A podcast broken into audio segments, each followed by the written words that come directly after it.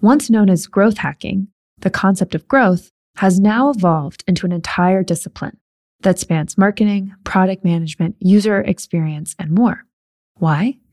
After achieving product market fit, startups need to capitalize quickly on that initial traction to capture and retain more users and market share before the competition does. And building an efficient and resilient growth strategy is a critical component.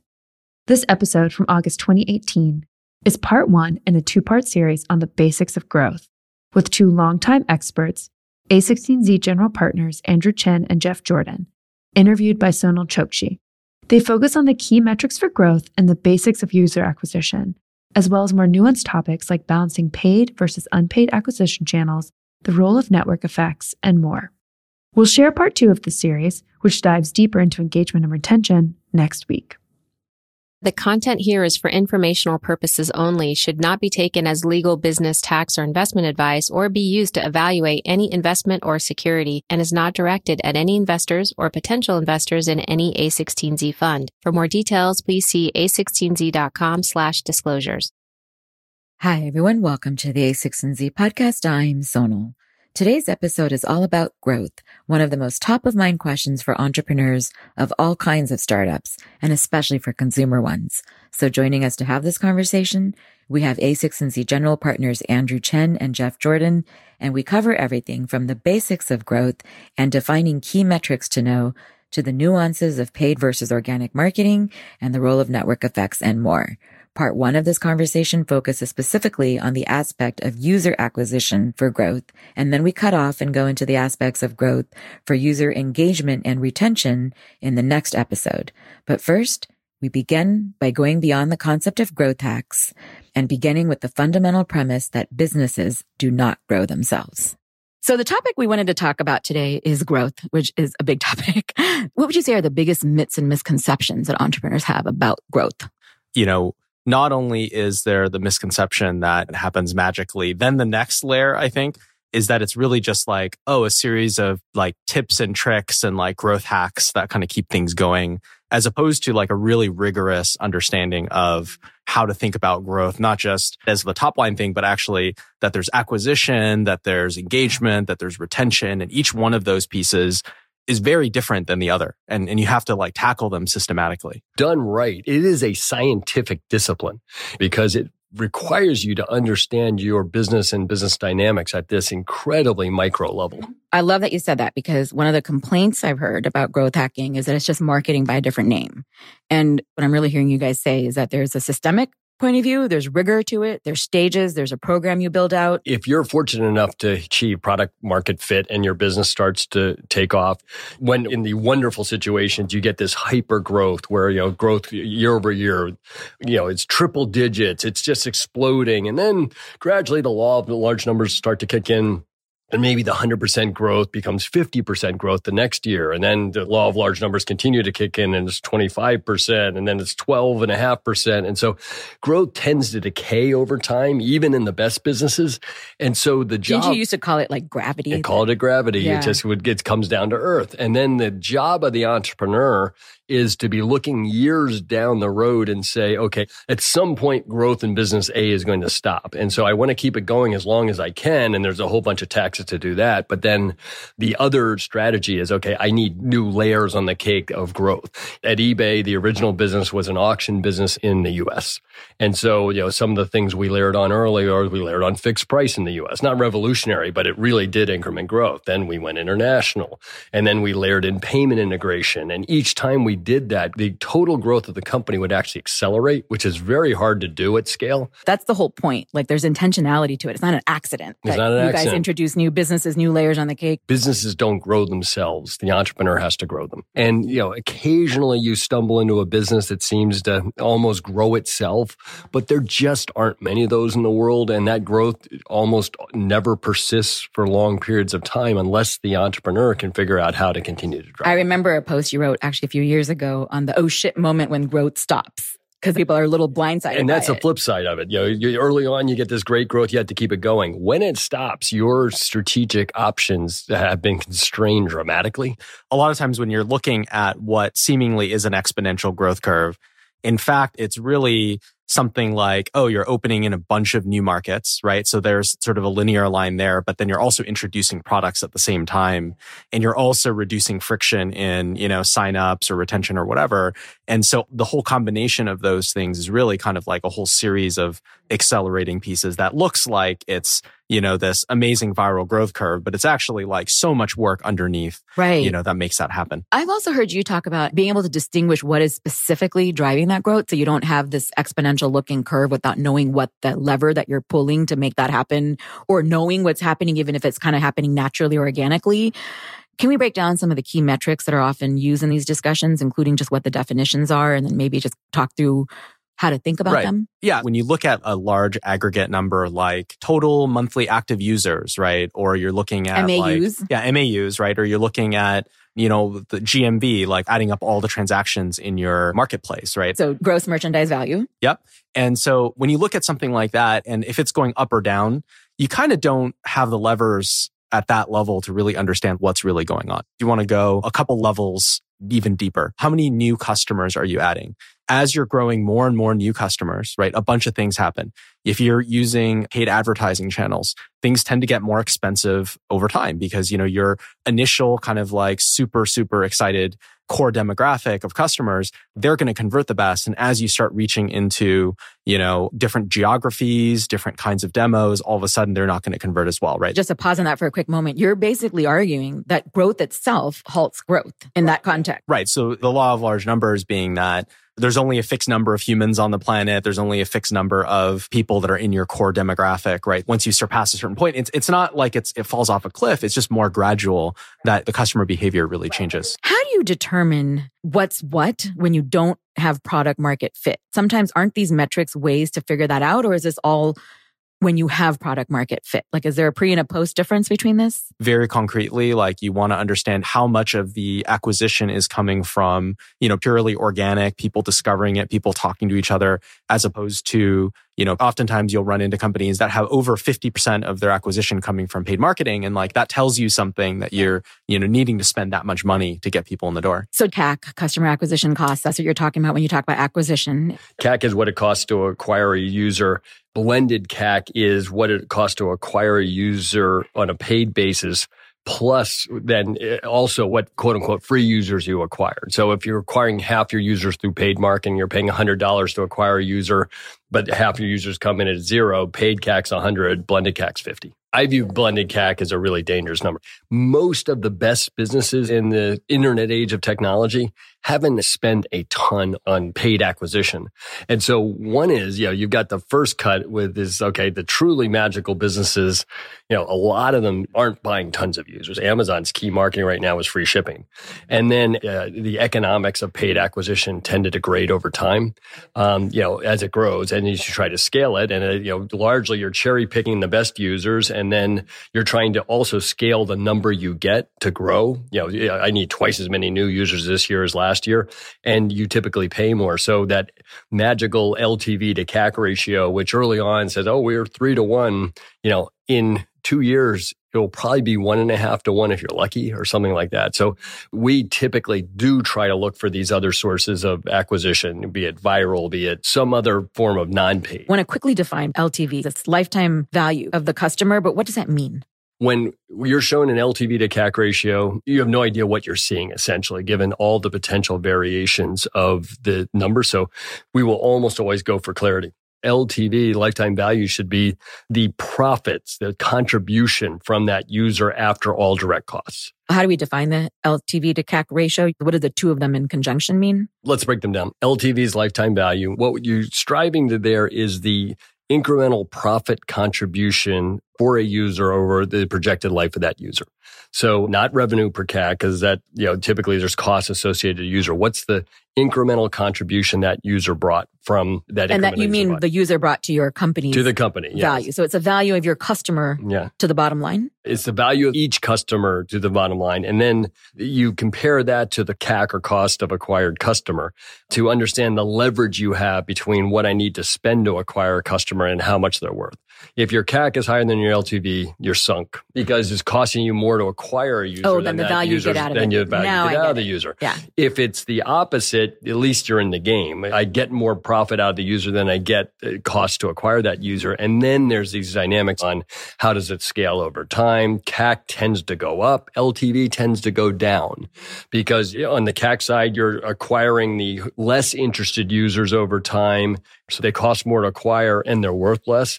And so that LTV to CAC ratio in our experience almost always degrades as over time with scale. And so, you know, it, when you're in that conversation, you're in a very specific conversation of, okay, how much room do you have? How is it going to scale? You know, what's going to impact your CAC, like competitive things. So there has to be a lot, you know, it has to be like 10 to kind of get you over that concern that, oh my goodness, those two are so close that you have no margin for error. This also goes back to the big picture of the layers on the cake, because if you have other layers, you don't have to only worry about one layer's CAC to LTV ratio. It really does affect the calculation. If it's, I'm in a new business and I have a whole different CAC versus LTV ratio, then that's a different conversation as well. And the big picture there is that if you don't know the difference of what's doing what when, you might get very mistaken signals, mixed signals about your business. And so you guys don't want blended CAC because you want to know what's driving the growth. I think what blended CAC gives you is it gives you a sense for at this particular moment in time, you know, what's happening. The challenge is that when it comes to paid marketing in particular, it's easy to just add way more budget and to scale that than it is to scale organic or to scale SEO. Blended CAC is giving you a snapshot, but then as you're trying to scale the business, you're trying to increase everything by 100% over the next, you're trying to double everything. Then all of a sudden, you know, your blended CAC starts to approach whatever your dominant channel actually looks like. And so if you're spending a bunch of money, then it'll just approach whatever is your, you know, paid marketing CAC. What entrepreneurs should think about is what is the unique organic new thing that's going to get it in front of people without spending a bunch of money, right? A lot of the best businesses have this very interesting, I'll call it a growth hack. I mean, OpenTable, when I was managing it, did not pay any money at all to acquire consumers.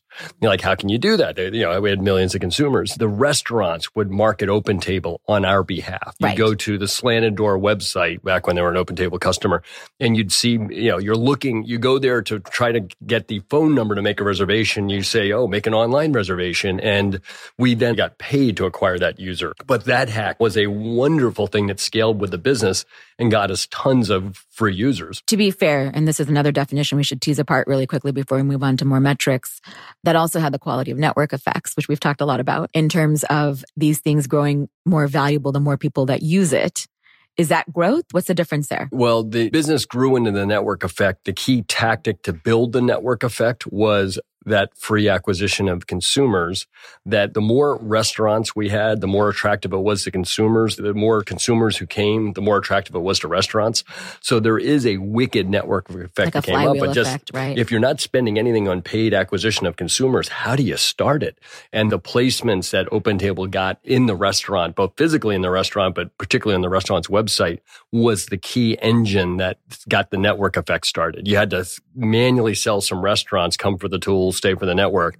But then once the consumers got enough of a selection and started to use it, it was game over. Right. That was one way of going get around the bootstrapping or the chicken egg problem and seeding a network. network effects have there's a lot of really positive things about them and one of the big pieces is that virality is a form of something that you get with a network you know the larger your network is the more surface area the more opportunities you have in order to encounter it right and so you know in the case of you know uber where i was recently you know by seeing all the cars with you know the uber logo those are all opportunities to be like oh what is this app i should try it out and so it's mutually reinforcing then you get more riders and then you get more drivers that are into it and so you know i think all of that kind of plays together I bring two examples up. The pink Lyft mustache when they I first remember got to. San Francisco. You could see it once in a car and you'd go, huh, that's pretty weird. You see it twice in the car and you say, something's going on here that I don't know about and I have to understand what it is. Lime's the same kind of thing. Right. They're bright green and they glow essentially. Yes, so right. when someone It's sees one in the wild, someone bolts by them in a glowing green electric scooter and you're just like, okay, what is that? And Lime hasn't spent a penny on consumer acquisition Right. because, you know, their, their model is such that that physical cue in the real world leads to it. The other one I'll throw in as well is within workplaces, you know, enterprise products, there's a lot of kind of bottoms up virality that comes out of people you know, kind of Like sharing and collaborating. Yeah. Like, for example, Slack is a great, you know, ex- example of this. And so these are all kind of really unique ways that you can get acquisition for free. And so then your CAC is, you know, quote unquote zero Yeah. as a result. You guys have talked a lot about organic. It makes it sound to me as a layperson that you don't want paid marketing. What's your views on this? Like, is it a bad thing? Is it a good thing? I don't mean to moralize it, but help me unpack more where it's helpful and where it's not. Are there any rules of thumb to use there? I mean, there have been a lot of great businesses that have leveraged paid marketing. I mean, the OTA sites, the online travel agency, Right. Priceline and Expedia just spend, you know, they spend the GDP of many large countries in acquisition. And then it's often a tactic in some good businesses. But if it's your primary engine, a couple things happen. One is the acquisition economics tend to degrade over time for the reason this we're is saying you guys' point about right. and it leaves you wide open to competition. If It you need to buy users, I mean, if you're selling, you know, the new breed of mattress and you need to buy users and early on, you're the only person competing for that word. Flash forward a year or two, there are like six new age match manufacturers with virtually identical products competing for the same consumer. The economics are not going to persist over time. And so, you know, one of the key questions in businesses driven by heavy user acquisition is kind of how does the play end? You know, it usually looks pretty good at the beginning of the play, but in the middle, it starts getting a little complex There's and, and then there's arc. tragedies at the end. And I think if it is something that you're using in conjunction with a bunch of other channels and you're kind of accelerating things, that can be great. For example, when Facebook in the past has broken into new markets, they'll start with paid you know marketing to kind of get it going and so in a case like that really paid marketing is a tactic to kind of get a network effect jump started Gotcha. right and then you can kind of like pull off from that Right. if you'd like but if you're super super dependent on it and you don't have a plan for a world that all the channels are going to degrade then you're going to be in a tough spot within a couple of years Do you have a sort of heuristic for when to stop the paid? Is there like a tipping point to know this is when you move? I think in terms of how much paid should you do as part of your portfolio, I think that's the right way to think of it is it's one out of a bunch of different channels, right? And so I would argue the following. So first is you really have to measure the CAC and the LTV and be super disciplined about not spending ahead of where you want it to be and not to do it on some, you know, blended number that doesn't make any sense. Right. And then I think the other part is you really want it to be a small enough minority of your channels such that if you were to get to a point where it turns out to be capped, that you're okay, that you can live with that. Your business will survive and continue to exactly. grow. And you can be still get the growth rates you want, and you can still you have such strong product market fit that you're able to maintain that. Take a couple sector examples. You know, e-commerce, a lot of companies struggle with, okay, how do I get organic e-commerce traffic? So most e-commerce companies rely heavily on paid user acquisition. You know, typically one of the interesting things is they degrade over time and they're all competing for the same user. It's hard for e-commerce companies in most segments to be profitable. And you look at the same kind of dynamic in meal kits, in, you know, restaurant delivery, you know, if you can't differentiate yourself and you're highly reliant on paid marketing, the movie typically doesn't end really great. And so we look for segments where there's a balance or they've come up with that really unique growth hack and they're not then relying on paid channels. And then by the way, paid channels can degrade too. I mean, when uh, I made a couple investment mistakes where the uh, paid acquisition looked really good and actually what they were doing or they're arbitraging something like Facebook's early mobile attempts where the people who participate in Facebook mobile ads early got real deals. They were nowhere near kind of the price they should have been trading at. So you're like, man, look at these user economics. They're awesome. And then Facebook, you know, kind of got to equilibrium when supply and demand met and the costs went up multiples. And those businesses that looked so good early just, you know, got incredibly stressed because the, you know, they, they had no alternative to that, that inflation. That's a case of platform risk where you're dependent on the channel of on Facebook mobile or whatever the specific channel was there. But Andrew, you were also earlier talking about just a cap on how much is possible. You both referenced the fact that things can become very competitive, that your competitors can also buy the same channels and then it gets very crowded or very expensive. So there's multiple layers of the risk of the paid is what I'm hearing, but you have to be aware of that. Yeah. So I think on the acquisition side today, there's a couple really interesting opportunities that might be, you know, temporal, right? And it, it may go away, right? But for example, I think that if you have a product that is very highly visual, and I think this is, you know, one of the reasons why esports has gotten, you know, so huge is because you have a product that naturally generates a ton of video in an age which all the platforms are Oh, trying to rush to video, right? Yeah. And so, you know, maybe this will be less of an opportunity coming up, but like, you know, Wait, that's why would you that- say that's that's, temporal? Because because the comp- like- competition will Do the will- same thing. Yeah, we'll do the same thing, Ah, right? Like I think right. we're now going to move to a thing where like all of these different kind of software experiences all are incredibly shareable. Like there's no point these days in building a new game that doesn't have built-in recording and publishing to Twitch and built-in tournament systems and all the community features and all that stuff